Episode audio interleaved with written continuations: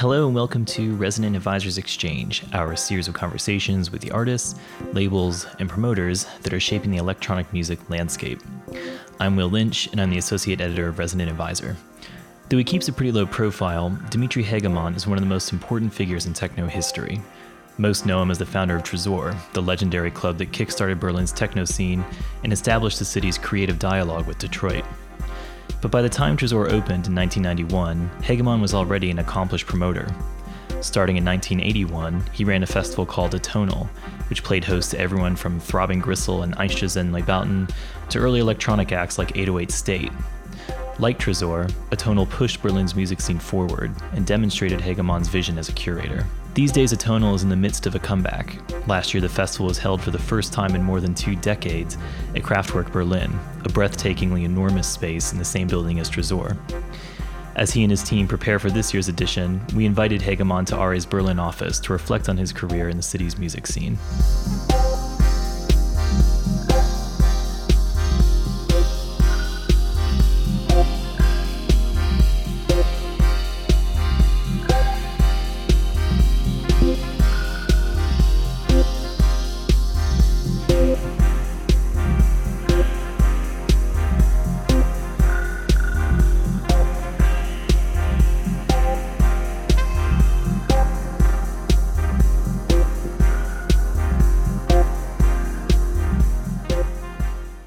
Start, I wanted to talk about the Atonal Festival. The first edition happened at this point more than 30 years ago, which I'm sure feels kind of strange. Yeah, it is. It was in 82, 1982. You know, I just moved to Berlin. No, I, I've been there already three years, and I came from a small village, and I came with a 4/4 beat. You know, I was used to listen to Joy Division and early Cure and then I came to Berlin and I, I heard sounds and noises, and they were talking about the genius dilettantes. And I became very curious. What is it? You know, it was so new.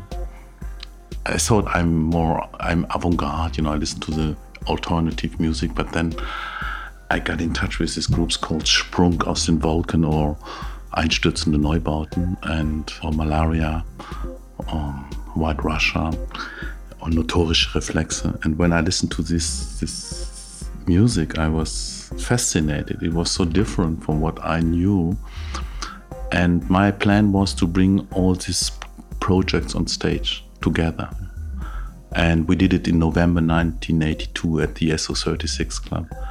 It became a very big success. It was, I use this name Berlin Atonal because it was some music for me that was different. It was not tonal. It was not full of harmonies. It was, for me, um, music, experimental music, you know. And um, the festival was announced by John Peel in those days. I did not know that. And John Peel picked it up, and I think he liked Berlin anyway, but the entire festival was completely sold out, you know. For an experimental festival, it was a huge success thanks God, we made some moving movies. You know, we made some screenings about the first big Neubauten performance and when they were young and wild and fresh, you know, and it, it was different. I mean, the music and the performance comparing two acts like today was much more interesting, you know. It was more passion, you know. It was something happened on stage, you know. They used this this I say in German Bohrer, you know, uh, made holes in the wall. You know, I remember the situation. I was sitting in the backstage. There was a stage, and behind the stage was the backstage, just divided through a wall. And when the Neubauten were playing, performing, they and by a sudden this boom, this this this borer came through the wall, you know, close to my friend, nearly killed him.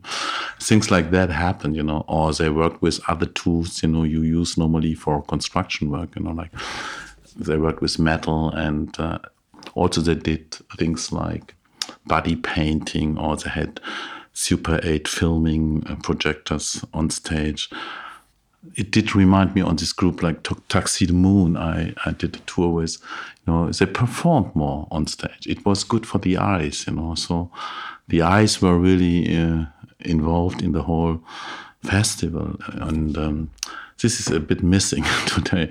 If I see the act and just looking at the computer screen of their Mac so it was very exciting. And then we continued a year later in '83, and we brought some international acts into the festival, like Psychic TV.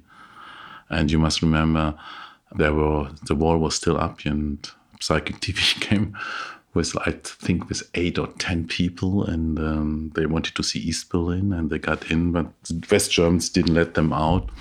It was really weird these days it was um, we have not had internet or handies. It was a bit complicated to get it organized. But we were lucky to find a very old uh, factory space in in the wedding. It was huge and we did the festival in november again and it was very very cold but people were very interested in the festival. It was also fully booked and sold out and i think it took four days and we um, came to our limits, you know, physically, and it was too much actually for all of us. I remember we when we did the first festival, we um, we didn't use big promotion. We just made uh, we made no interviews or so. What we did was we went to the artists in to the places where they lived, and we made photos how they lived about their living rooms, kitchens, and tents and fridges, and uh, about their studios. And that, without any words, we released these images, and people really liked them. And I remember I was in London before the second Atonal in Hackney, and I stayed with a friend in Beck Road, and uh, a few houses, you know, on the same street further Genesis P-Orridge lived, and it, it, happened by chance. I met him in the street and I said, Hey, are you interested to, to, to join our festival this year?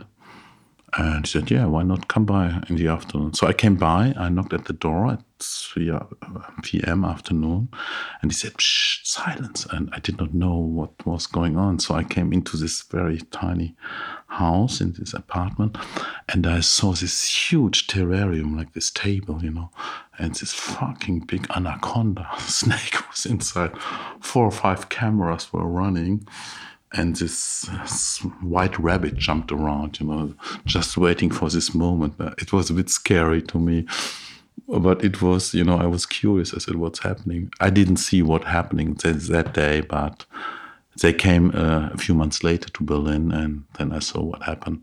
It was the first time we we organized a beamer, and uh, we showed this film about this moment of the big snake. Wait, so what was what was going on with the anaconda? No, I, I, I don't.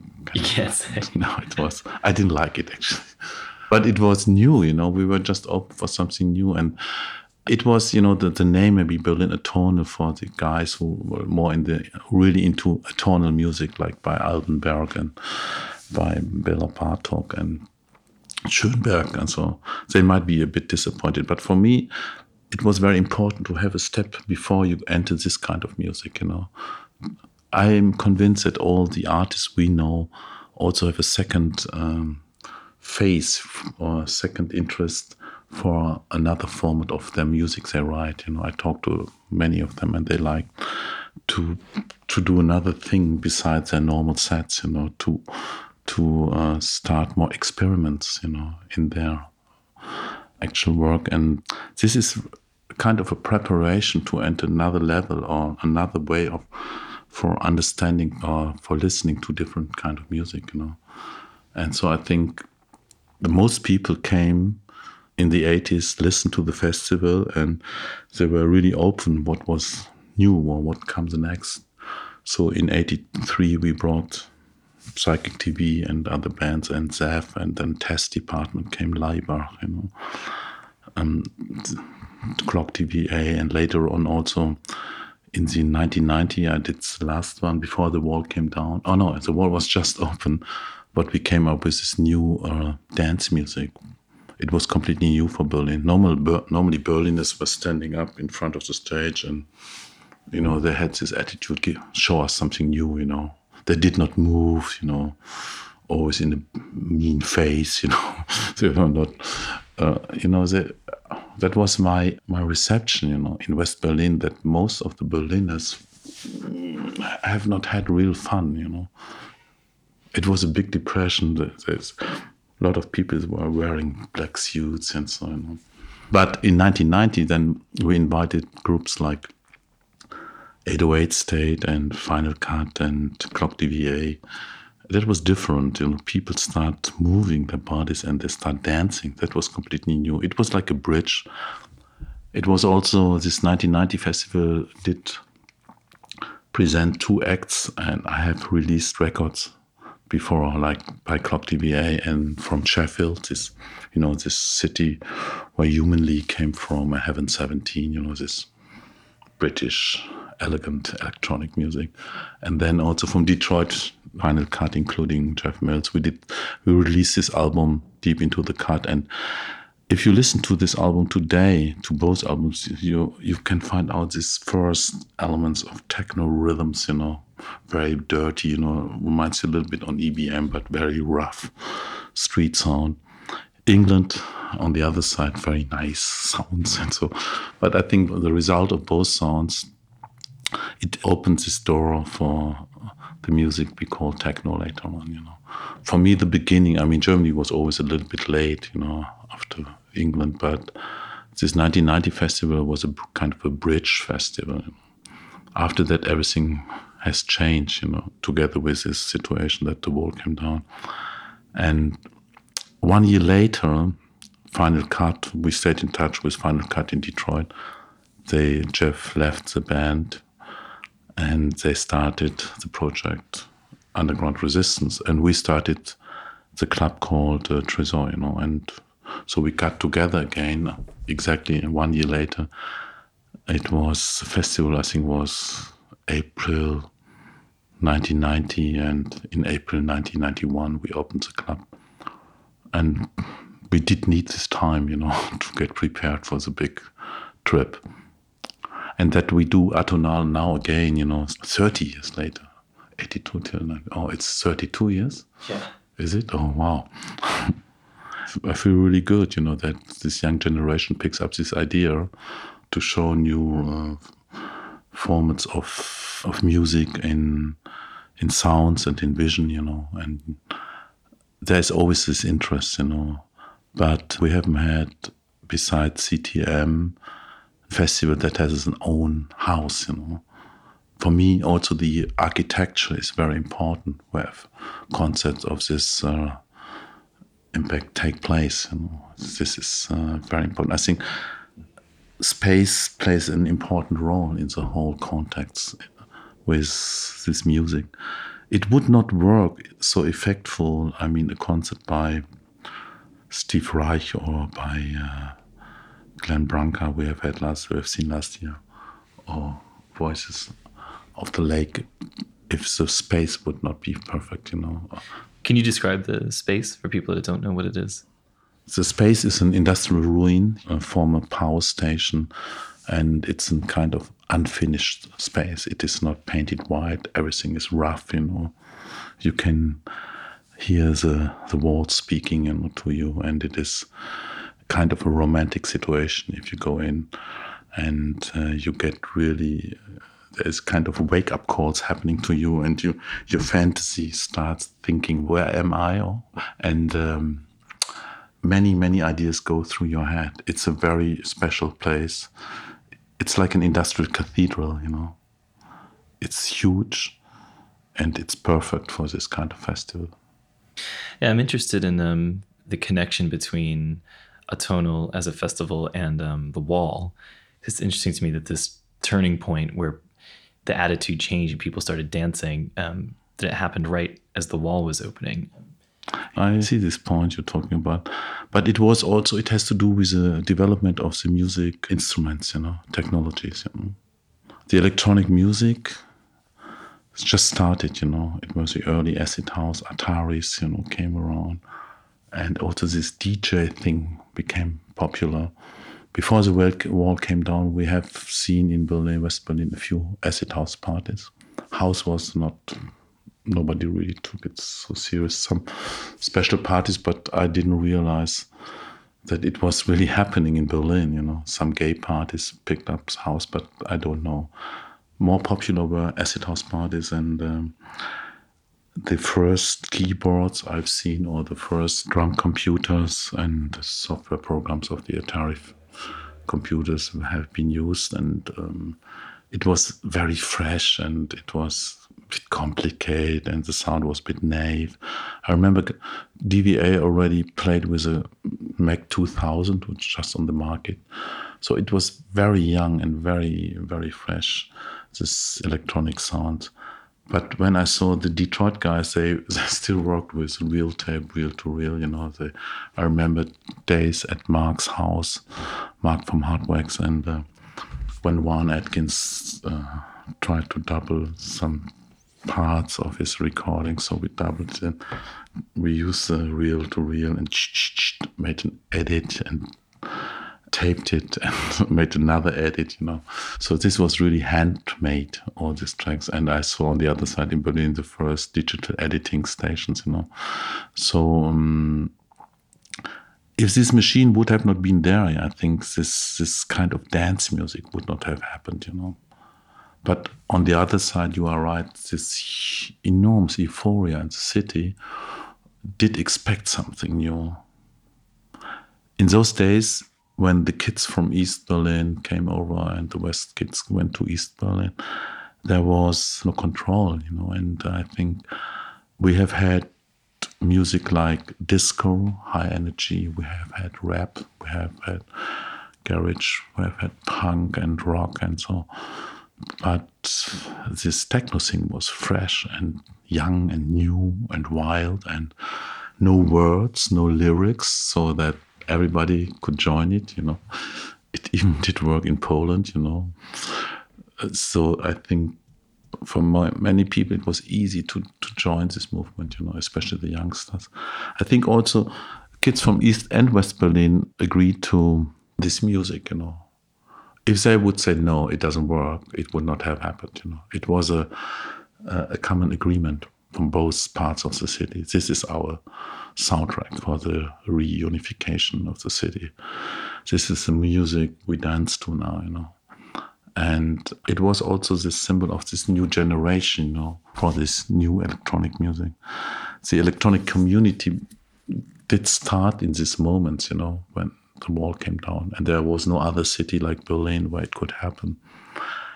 When I look back today, we had had maybe in the early 90s, maybe three, four percent foreigners, you know, on the door, but it has completely changed. You know, it may be 95 or 85 percent, you know, of international guests, you know, who maybe also move to Berlin and uh, live here and work here. And uh, this just happened in 20 years or 22 years, 24 years. If I can say something, something good for this music is that techno became the door opener for many other formats we have seen in Berlin for investors who said, "Oh, something is possible here in the city." You know, also investors who came up with the uh, idea to establish fairs for art or for fashion, you know, and for graphic design. And this actually uh, happened because the electronic music demonstrated such a huge growth, you know, and movement. We remember the early Love Parade activities. It was incredible. And these were the images I went through CNN, you know, young dancing people in the streets of Berlin. Since these days, many things have changed, but it's interesting that this has happened without any order by the government or so. You know? It just happened, you know. And many times I, ask myself, you know, why did it could happen? You know, why arts is uh, was uh, many years before in West Berlin a group of people, or West Berlin was this island for open-minded people. You know, they were collected in West Berlin. It was this island when you have had problems to find alternative concepts for your life in West Germany or somewhere else, you moved to West Berlin, you know, and you met so many other open-minded people. What do you mean about um, if if you had problems in your life, or like what would be an example of? An example, for instance, I was 18 or 17, 18. I I really loved my small village, you know, with 700 people, and my radius was maybe eight miles, you know, some other small village, but I really liked it, you know, family, friends, and I knew everybody. But then I decided to live on the countryside with friends, you know, to start a community, you know. I was 12, 13 when I listened to the sounds of of Woodstock, you know, and I liked this idea, this hippie movement somehow, and I transferred it to my small village and maybe asked for an old uh, ruin in the countryside. It was a, like a small castle or something, you know, but completely fucked up. And with my friends, we seriously thought about to live there together and have a band and fix it again, you know, and just live there. And we wanted to be different, you know. I didn't want to have this life like my parents have had. And we were friends, but then we asked, for instance, the landlord, and uh, it maybe took two minutes, and they said, "Fuck off," you know. And this happened again and again, you know. They did not respect us. They, they thought we are crazy, so they sent us out of our hometown, you know. And I tried it many times to to stay there because I loved my my childhood and all the friends. And finally, I ended up in West Berlin, and it was not easy to live in West Berlin. But the people I met in West Berlin, they have had similar stories. They told me similar stories.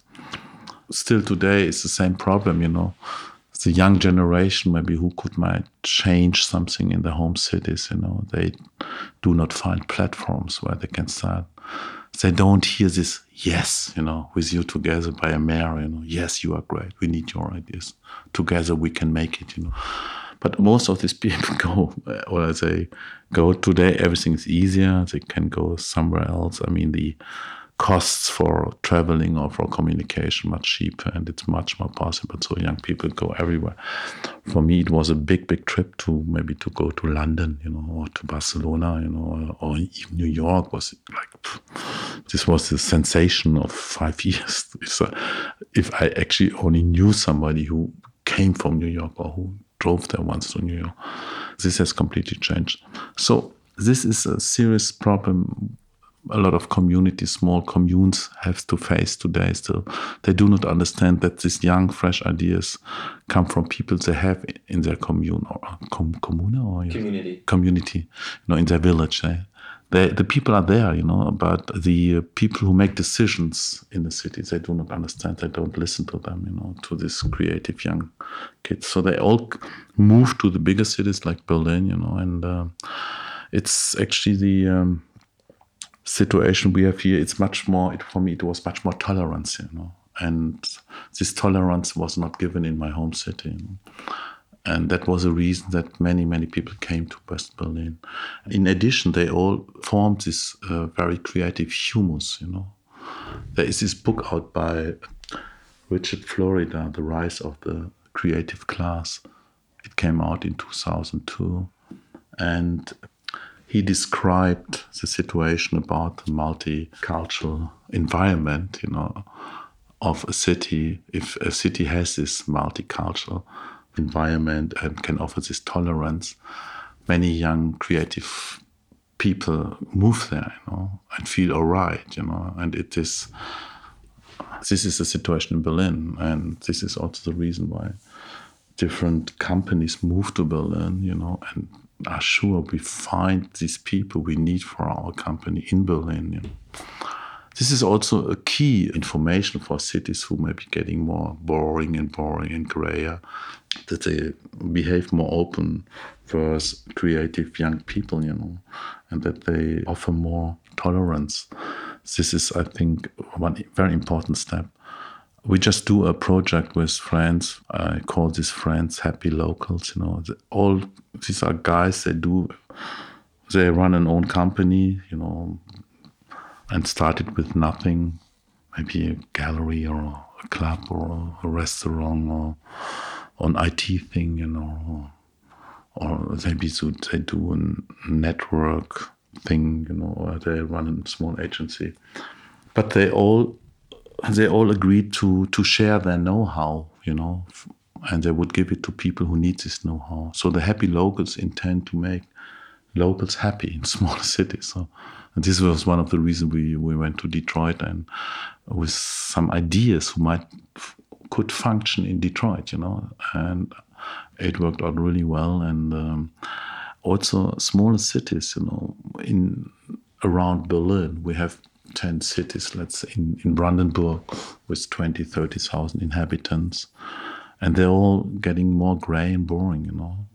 We have too much creativity in, in Berlin, but I think we need also this, this surroundings, you know, this the suburbs, and we should find a format to give know-how to them and to help them, you know. And it would be good also for the Berliners to bring more activity and uh, social engagement into these small communities. We developed this plan uh, with the happy locals, and we at the moment we work in one city, but it's still the old problem. The mayor also they never take this young generation serious. They're far away from reality and they don't know what is a Facebook generation, what they're doing. You know, they're all suspicious, these young 18, 17 years old kids. And and we try to take over this moderation between these two different groups. And we take this experience Berlin has made when the wall came down. It was give kids space and let it be. Then something comes out. And if we can coach these guys, these young kids from the cities who want to do something like small Dimitri when I want try to to find a platform in my home city, you know, and I would have stayed there, and uh, I would have changed something in my home city. I went back there years ago, but it's really boring there. No movie theater anymore, no theater, nothing, nothing left. And for me, art or culture is the only key, you know, to to keep a community alive and to make it, keep it interesting and to make locals happy. You know. I guess it seems like Berlin has, uh, before and after the wall, was kind of a um, particularly extraordinary example of a platform for, you know, art projects and just culture in general. But I mean, I feel like, um, as you're describing the Eiches and Neubauten concerts, just how incredibly wild they were, like um, that kind of thing, I feel just wouldn't have been possible in another city with a more normal political yeah. situation. Um, like Berlin had was uniquely prone to to give rise to that sort of strange stuff. I think you know a very simple thing was that um, we have not had this police hour, you know, and there's very few spots I've seen here in West Berlin, so they were open all night through. You know, this was completely new. It offered an equality for for us as young philosophers, you know, to find new directions in in yeah, in our small ideas, a new direction in music, in our small philosophies. And we were spending hours and hours till sunrise, you know, in bars. And we met two other open minded youngsters from West Germany. We changed the world, you know, in those days. This was not possible, even in my home city, you know, when I maybe wanted to hang out with friends 16 years old it was no way you know. Sometimes in the during the holidays we had a, a fireplace or we, we had some tents you know and that was also nice. But in the normal life you know when we went to school there was no spot where we could exchange our ideas. I remember there was one from a friend he has a mother and she had an old garage and we fixed it. We were 16 17 years old you know for the first time we met girls and it was you know you, there was no place to kiss and so and it was it was a disaster you know. It was very difficult. Everything was difficult. Everything was forbidden you know. So we really enjoyed when we came to berlin and uh, this it, uh, you lived in a house. Everything was anonymous. You could you had the feeling i can do what i want to do you know. And i really woke up here you know in west berlin. And then i met people at the university that had a similar story i was um, i was happy I was really happy. And I got also this special passport, you know, a green passport. When you were registered in West Berlin, you had this special passport. So I was really proud on that. And uh, I think we were also a little bit arrogant, you know, the Berliners. But the spirit was different. You know, we had, Berlin was financed by the, by West Germany and by the Allied forces, you know a lot of military, a lot of Turks, students, uh, laborers, you know. There was actually no industry, a lot of universities we have seen here. And, and so it was this legendary Atlantis. I did realize this later, you know, when, when the wall was down today, how, how great it was, you know.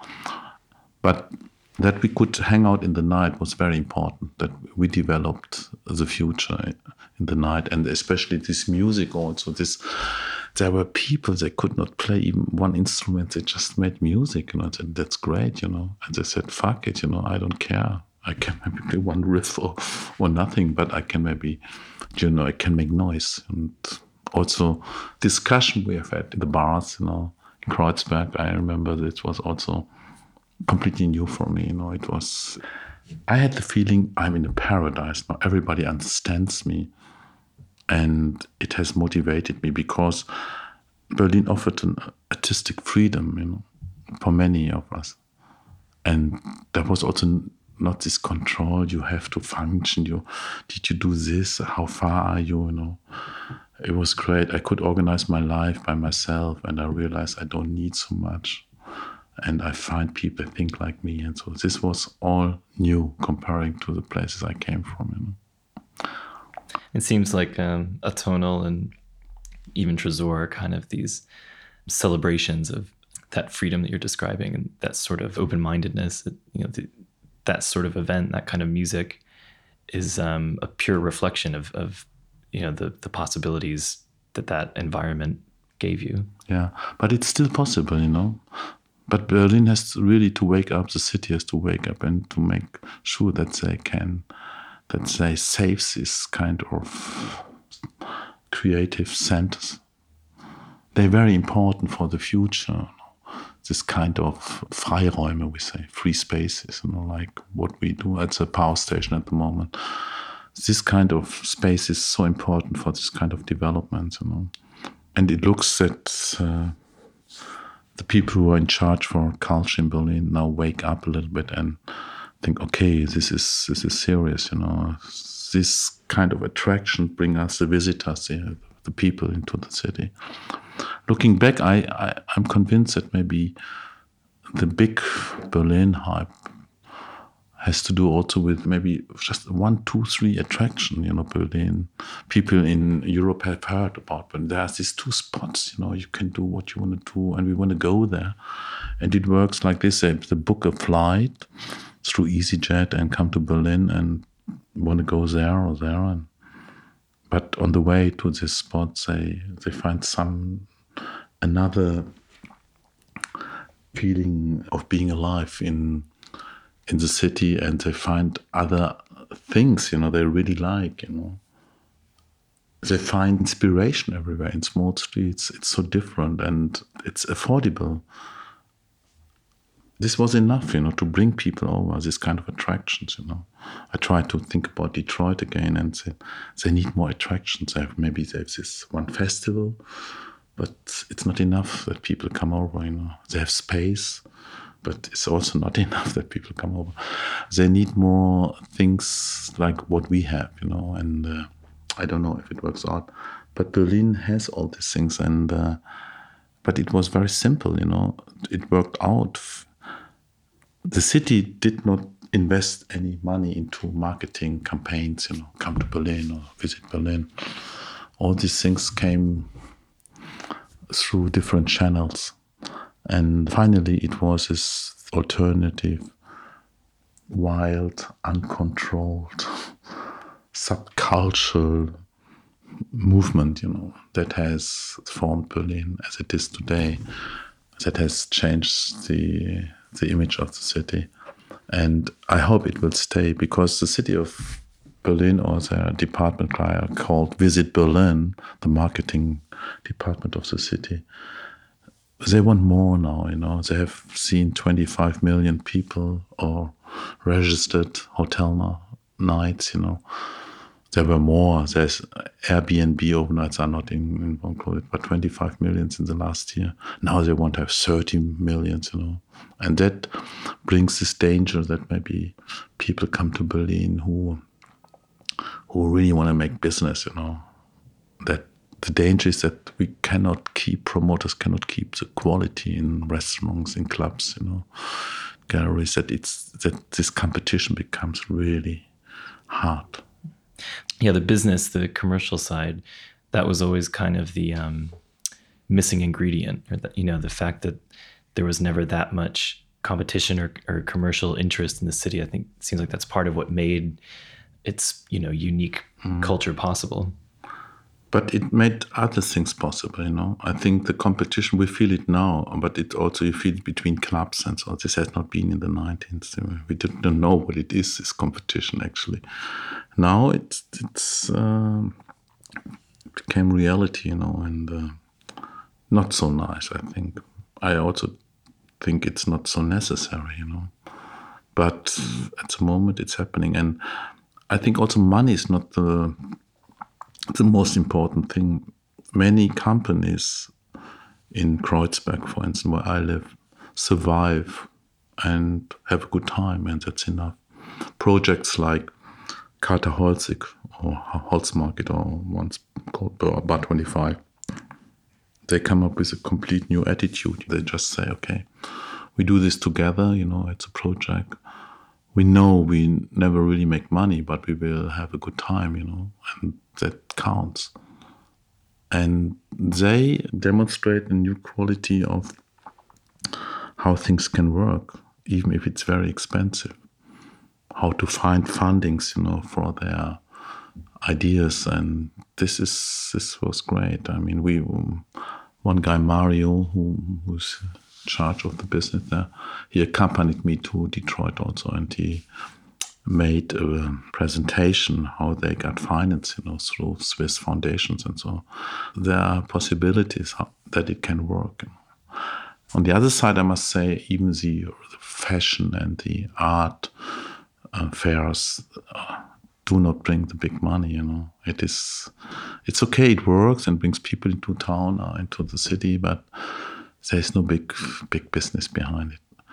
I think the real estate, these guys, they they try to make real business here, but um, it's also a problem that too many faults happen now. You know, in Kreuzberg, faults maybe that maybe um, houses are made for residential, but next to a club and so you know, and this brings problems. And we have these cases now that near the wall they built this this building, you know, because the city made a mistake, and these are problems. Uh, they uh, we have to see what will happen. You know, it this is a you feel that this uh, gentrification is really happening now, and uh, I feel it also in Kreuzberg that the city becomes more expensive now since two years, two three years there is a big interest of uh, people just buying complete houses.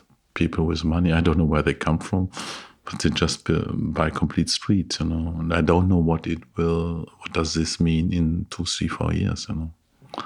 So, yeah, it's the old story, you know. If something becomes too big, you know, finally it collapses, all the cultural activities get thrown out, and we have a contract still another 15, 20 years with this power station, and we expect to to make a foundation that tries to buy this building and to keep it as it is for bigger experiments in in art and uh, in music, so that we can keep the stage in the inner city area. You know, so this is my idea, and we see what will happen. I cannot guarantee it, but the next 15 years are safe, and so I'm happy. And we, that we we have also a new senator, Tim Renner, for art, and uh, Berlin is spending just Berlin for culture is spending like 500 millions a year for the opera houses and theaters and different projects. It's quite a lot, you know, just for the established culture programs. And I talked to him, and he's very open, you know, to take care that this kind of spots stay alive. And uh, he understands why people coming here. He understands how important this subcultural work is so I put a lot of hope in to his work now and to his um, activities, and I hope that we have a discussion soon and that we can tell him our our mind what we want to do and what why Berlin is still function. I think he will understand it, and that's very important. If he understands it, we can expect his support.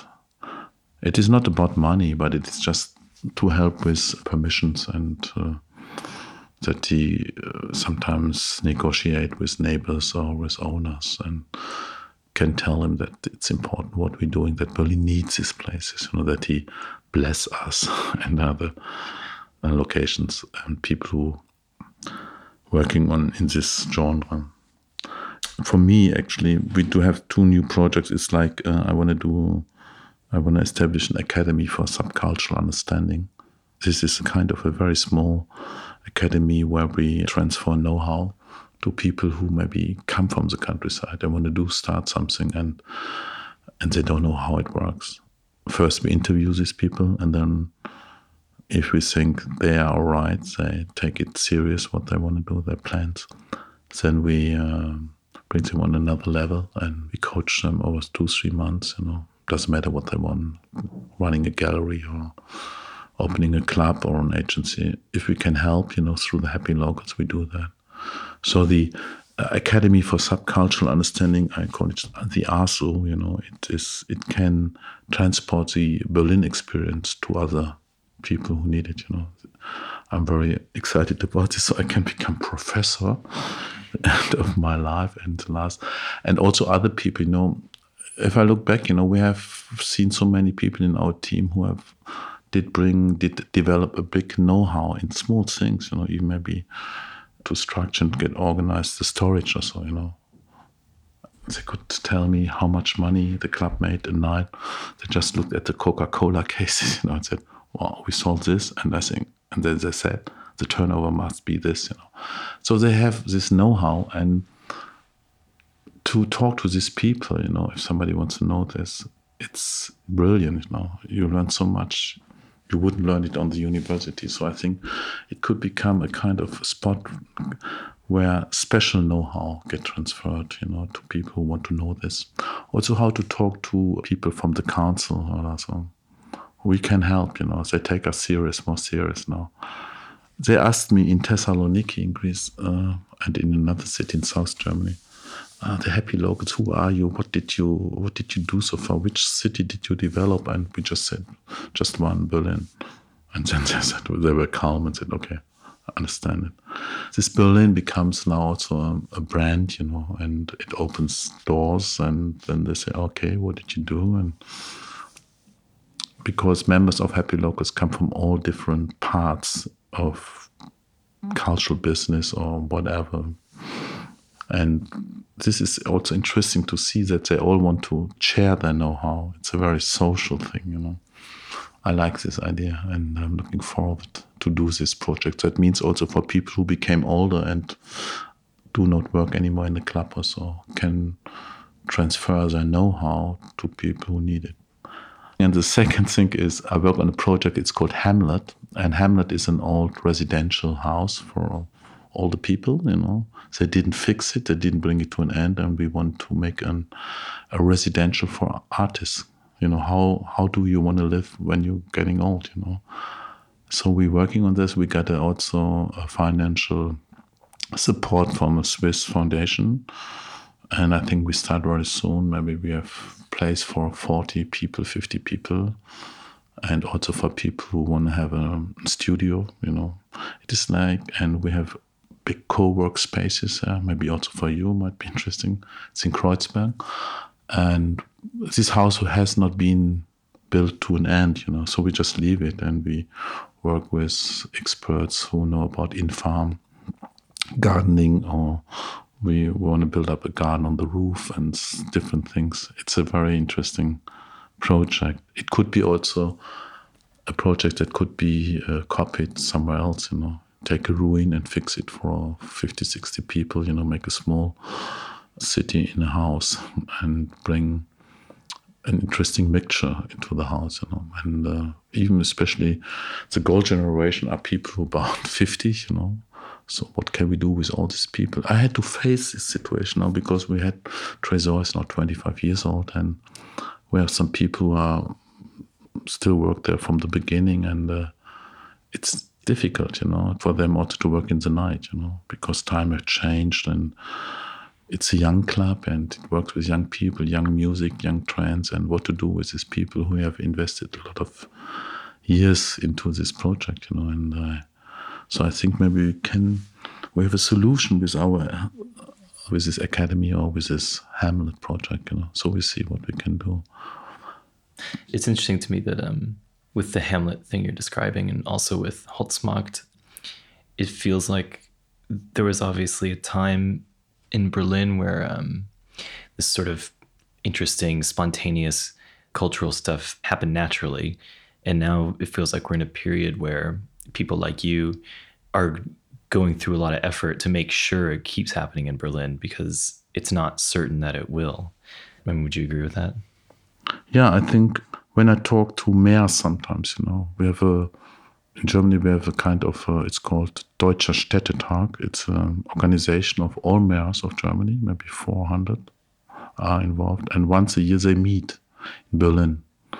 Many of them in my age, you know, and so I can talk to them, you know, and uh, or they're younger, and it's easier, you know.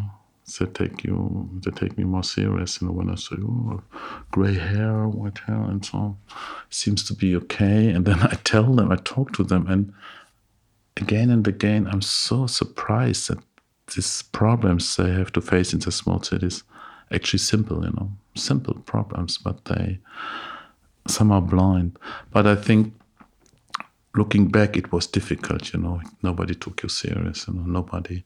Even in 2005, when we had to give up the old Tresor, the old vault, at the old ruin from the Wertheim building, the first biggest department store ever in continental Europe, we wanted to build, and we had an investor, a cool investor, too. We wanted to make a, a tower on top number one address, you know, but they didn't realize it in the city. They just sold the ground to somebody who offered the most money, you know.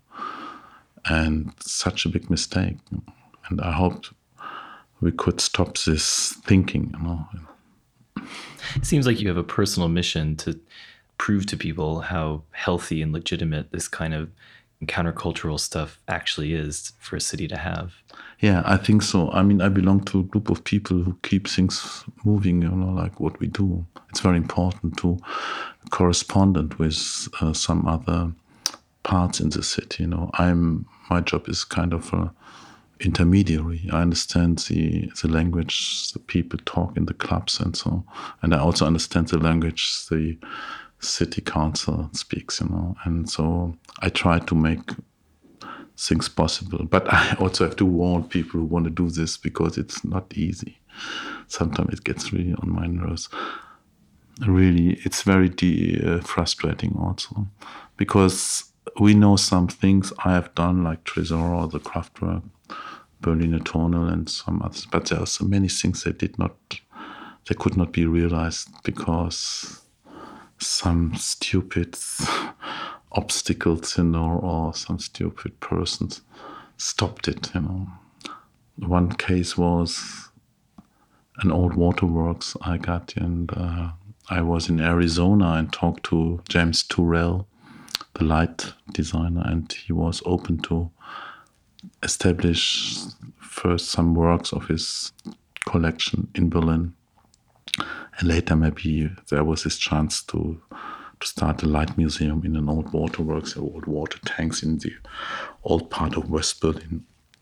Everything was done. He came over with his architects. We planned everything, but then it got stuck.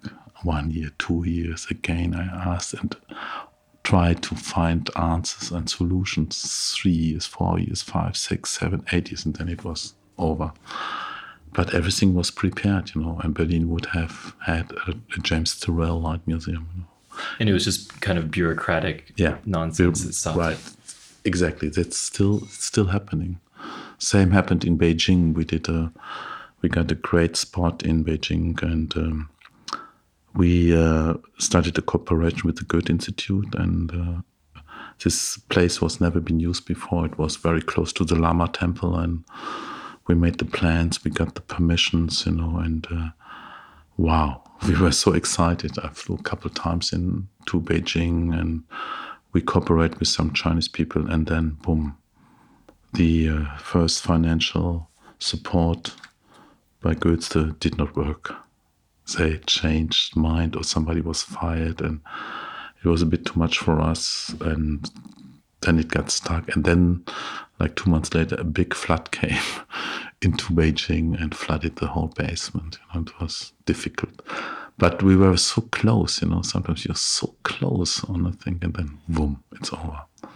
But this makes you strong somehow also. But I must say, if somebody want to go this way, he must he must calculate that maybe sixty percent never works out. I think it's interesting that um, you know you've got this kind of bug for wanting to make these things happen these sort of uh, unusual manifestations of culture whether it's you know, a techno club an experimental festival this light museum. I guess what's interesting to me is it seems like this appetite for, for these sort of things. Obviously you got that in west berlin in the 80s and um, you said before that in a strange way you part of you kind of misses the wall. And I, I feel like maybe this you know, all of this stuff is in a way kind of like a strange cultural benefit of the wall's existence. It created this, you know, bizarre environment in West Berlin where people had a special kind of inspiration that even decades after the wall fell down still lives on and you know still makes the city um, unique. I mean, in a way, it's like you're trying to preserve some part of the atmosphere of West Berlin when the wall was up yeah, it is. Um, you are right. You know, it's a, a romantic thing. You know, we project so much things into West Berlin. You know, people who never been there. They now they're free to project everything into this part of Berlin once. And, and I must say, it was true. Everything was happened there on the other side, it makes sense also to keep this old spirit alive. And when we look into this, these ideas or into this attitude, then it's all about to keep up freedom, you know, in different ways, you know, what you want to do or what you want to realize. And you also see that it's very important to have people who prefer or prepare the stage, you know, or the uh, actual spaces where things can happen. You know, it's so important, you know, the, to prepare the platform, you know, where other things will start. I say no venues, no parties, you know, and the other thing is how the quality of venues, you know. I saw concerts in the Academy of Arts here in Berlin by the Kronos Quartet in with neon light and horrible, you know. It was like a, a Deutsche Sparkasse, you know, in the opening room or in the lobby of a Berliner Sparkasse, and it was it did not work, you know, things like that.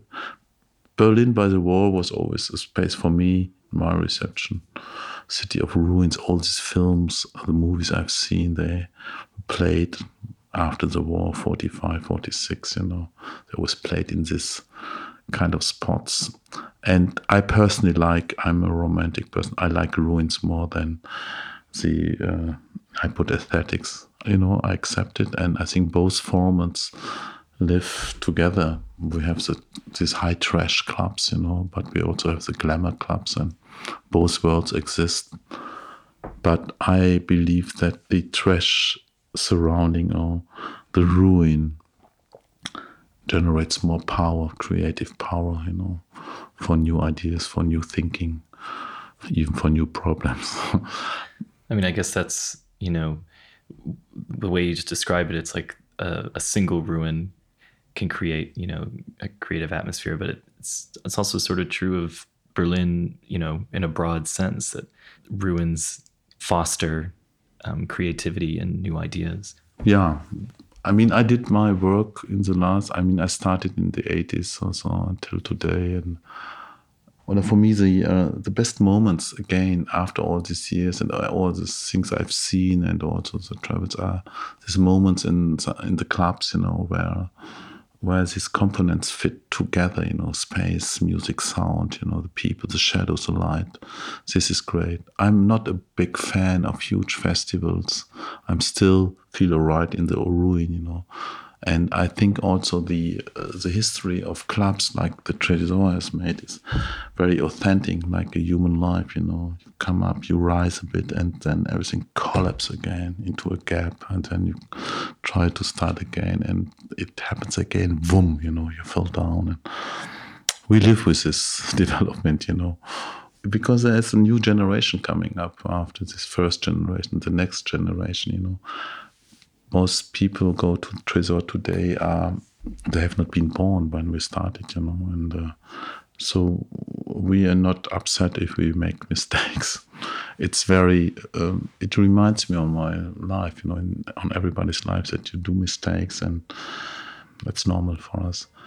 But I think you always need people who um, believe in the uh, success of art whatever format it is that you really believe in this. When I met James Turrell, you know, who's a bit older than me, he still works for this masterpiece, The Roden Crater, since 35 years, you know.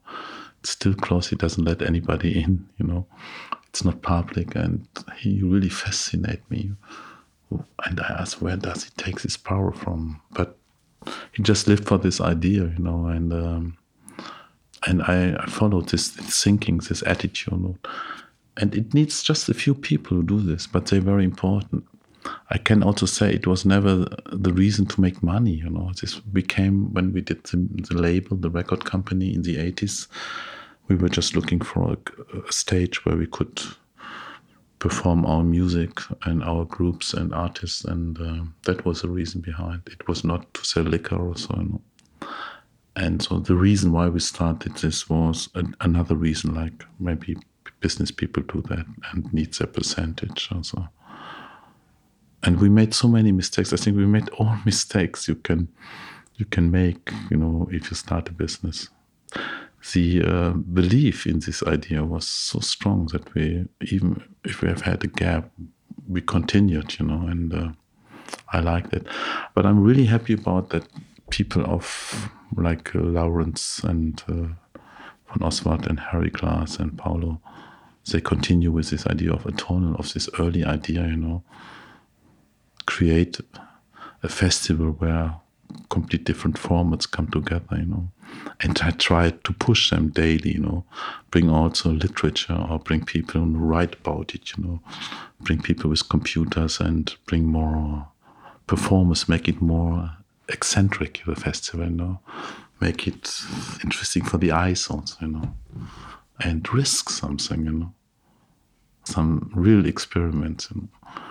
and yeah, it works. I'm very pleased that they like this idea to to use a space and to bring the right content into it. So it's good that I can accompany them, that I can offer them this this power station, you know, for this project but on the other side, I'm I'm also convinced that they take over this old idea and bring it to success. You know?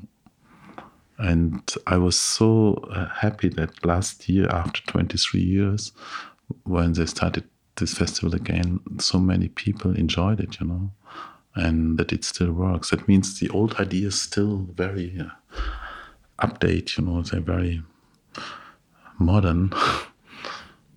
it's great. And uh, I must also say, since we have this space and we, we keep on fixing it, you know, I think by end of the year it will be fixed, and then we we will definitely do a few great parties. Uh, maybe not every week, but a few great parties in the complete building, you know, the entire building up and down, and just working on a ghost train situation down in the basement. You know, it's huge. It's really huge. I have some meetings also with some very important artists, uh, light designers. I don't want to talk about this now, but if this works out, so I bring people from different art genres together to form a, a masterpiece, you know, with a space. That would be perfect. But it looks good, and good things need time, you know. To I don't want to make compromises anymore. No, this is. But um, I think Berlin will enjoy a good time for the next years as long as they keep this kind of spots alive. You know, this is the challenge they have to face, the politicians. But as we have seen that the senator for culture now is somebody who comes more from the rock and roll side, not more from the classic opera side, this brings hope, and I, I see I'm looking forward and I'm very uh, confident. You know. Earlier on, you you explained how stuff like 808 State, the early techno stuff, dovetailed, you know, led directly out of all the avant-garde stuff that had been going on at Atonal. Or is, uh, no, it's a situation in those days in 1989, 1990 was that the star, the new star, was the public now because they moved for the first time. Normally the Berliners just were steering at the stage, you know. And now they became the stars. They became, uh, they start dancing and moving. This was such a new thing for me, also, you know. But the experimental thing was also the work with the machines, you know. Like when Clock DVA performed with the monitor walls, you know, it was huge with the films, you know, they did for each track uh, was great, or even GTO was great at the one. They still work with big projections. 808 State, okay, maybe I was not sure, but it was so new in those days, you know, it was also something new because Atonal always intended to bring uh, new developments continental Europe has not seen before, you know, so that was like the first appearance of 808 State, but also the um, other groups on that day were like Final Cut, you know, they came in and it was it was also kind of industrial stuff, you know. But we always had different stages. We've had different stages. On other stages, there was very experimental art groups also. Um, but the main stages were have been played by by these groups. I must say also the uh, Atonal 1990 was in a very small spot. We only had 900 people or so. In, it was took place at the Kunsthaus Bethanien. And in Studio One, it was a nice, nice place with an old kind of a cathedral, you know, like, but it was not, everything was white. And we had to paint the whole cathedral after it. It was problem, but I didn't like it so much. It was not so much, but I like more this kind of power stations and factory hall. This was my world then the wall came down. This was also a new situation in those days. Everything was complicated. You must understand when we did this festival in small teams, we never have had support. You know, the first one we had a bit support from the Senate, but after the festival, we always were the complete team was always bankrupt. You know, we had to hang posters. You know, I have to give German lessons or Latin lessons. You know, to get the money again. It was it was normal, but it was. Uh, we were satisfied you know, that the festival took place and was successful, never financial, you know. And I think we lost so much, but we were all happy that we did it, and we were proud of it, and uh, it was good for Berlin. But uh, it was never commercial, you know. It, it actually it could not cover the costs we have had, so we planned this loss and. Uh, we never have had bars, you know, income from the bars or so, or, or, or, the promoters just gave us Mondays and Tuesdays, you know, the people, the, not the promoters, the people who run spaces. That was always complicated, but it's still of that, this bad conditions, we uh, we did it. I feel like when um, you were first putting on these techno acts in Berlin and when Tresor opened, I, I imagine that music had a similar kind of avant-garde feeling to, Yeah. to what had been going before. You're right. But yeah. um, but that probably doesn't feel that way now. I would imagine. Or does, No. does it, it, You feel like that that spirit was lost over the years. Well, I mean, the young generation, they don't know the early days of Tresor, but I think sometimes I ask myself, I don't know what counts. Is it the name? On the one side, okay, there is if Jeff Mills comes or Robert Hood, so big name, people go. And uh, I saw both in Detroit, both were great, great perform. But I would really like to to make a deep cut and and bring Mr. Nobody on stage, you know, because there's so many good DJs. I don't know all, the, all these names, you know, when I see, I think Tresor brings every week, I don't know, 40 DJs on stage or so, and month 150 DJs or more. It's coming and going. I, uh, this is different, you know, this is really different. I knew every DJ in those days. This, all they come in, they get out, and it's, this business lost control a little bit also i think you know it, i only can say it was different you know when we started the detroit people came to berlin they stayed here one week two weeks they played five times in a row it was also good you know and uh, now it's difficult uh, sometimes to get them on the phone you know and it's busy busy busy or i cannot play i have this deal with them and blah blah this has this, this kind of business became really strong and in this moment, I really sometimes think, let's start again with a new project, you know. I mean, we made this small try with a club called OM, OHM, and it's really good, you know. We don't talk about so much, but people find the way, and it is like the old Risiko or a club called Mink in West Berlin, I remember. And people really enjoy that, you know. But this is uh, the Kreislauf, you know, the circle, you know. You come to a point and you start again. Even the Love Parade, you know, when it became too big, it collapsed. I also warned these guys, you know, but they didn't listen to the basic anymore, to the ground control, but they took off and they sold all rights to these strange TV stations and commercial companies, and then it collapsed. That is normal, you know. I'm not surprised. So this could also happen to Berlin if the city wants more and more and more and more. You know, it can collapse, and maybe, maybe not tomorrow and not day after tomorrow, but it it is dangerous. And I think we should stable this this success. You know, this reputation. Now it's good. We all have good living here, and we don't need more. I think.